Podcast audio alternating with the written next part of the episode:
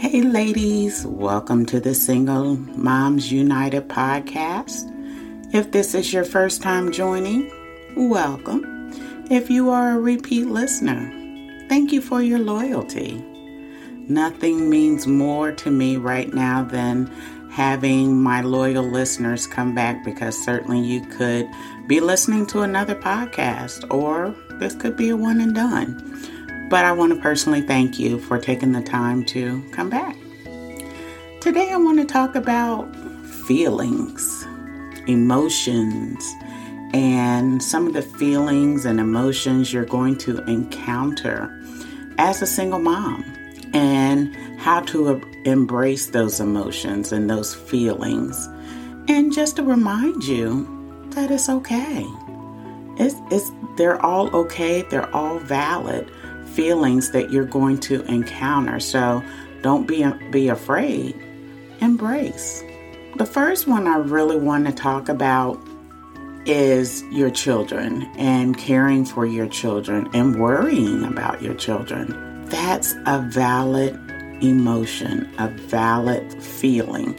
You know, given everything that's going on in today's society with all of the gun violence and everything, you can't help but worry. And some of you may worry more than others. Uh, you may feel like you're overprotective of your child or your children, but I'm here to confirm it's okay. It's just so much going on. So just acknowledge it, embrace it, it's a natural emotion. Don't beat yourself up over it that, oh my God, I got to give my kids some room or my children some room. And some people may actually tell you that, like, you're being too mother henish. Um, give your children a break. You are the mom, you are the mom, and it's okay to be overly protective of your children. Even with my children being grown, you know, I still worry about them. I, I try to let them live their lives, but I still worry about them. It's okay. There will be days you will be emotionally overwhelmed caring for your child or your children. This is a reality, ladies. Kids have a lot of energy, and unfortunately, there will be days we can't match it. Speaking for myself, there are days that it's like, oh my God, if I could only turn back the hands of time 10 years to keep up. It's natural for kids to be a lot of energy. That, that's just natural. When we were their age, we had a lot of energy. As a result, it works our nerves and we become impatient. Next thing you know, we are yelling, Stop, sit down, didn't I tell you? The good news is we can get through it. We're not going to be able to match their energy every day, all day, even through a week. But we have to learn patience, right? And explain to them why we need them to kind of manage that energy a little better uh, than they are um, because there's consequences when they don't. Okay. So, but again, the good news is we can get through this.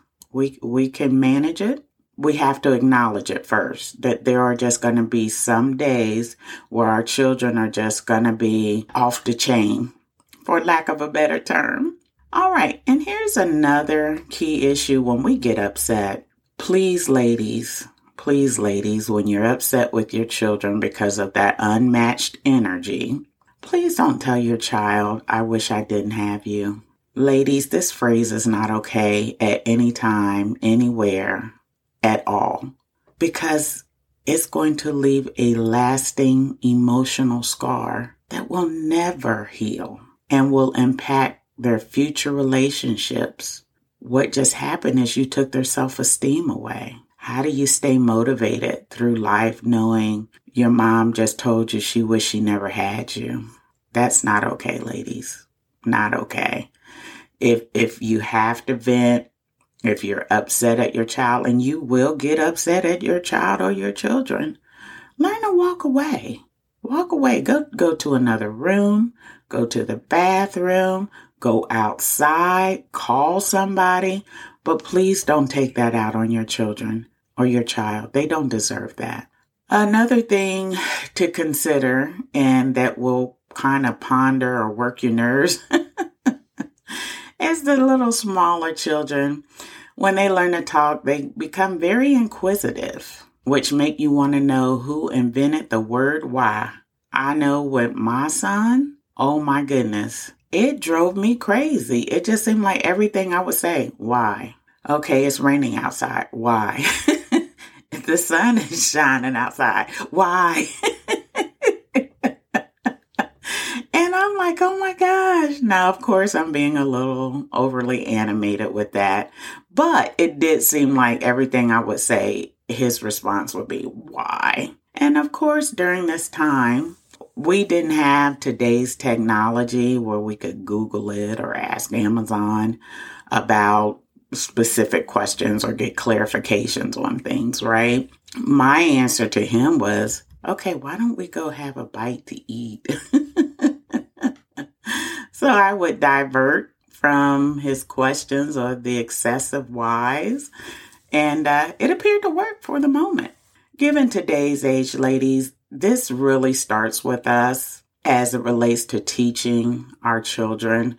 We shouldn't wait for school or another educational outlet to do our job. In reality, when they do have these inquisitive moments, that's your opportunity to embrace that and say, Oh my God, my, my child is coming to me and wants me to answer these questions, that your child is coming to you to answer those questions, right? Putting us up on a pedestal. Let's absorb that. Let's take advantage of that. And now you do have artificial intelligence and Google where you can go out and look these things up. You're not, you don't know everything and that's okay.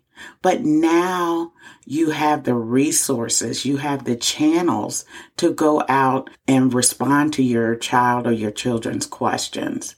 So take advantage of that. This is your time to highlight your knowledge and get more knowledge. How about that? One thing I don't think our children realize is we put their wants before our needs. I know I did all the time. I knew I needed a new pair of shoes for work.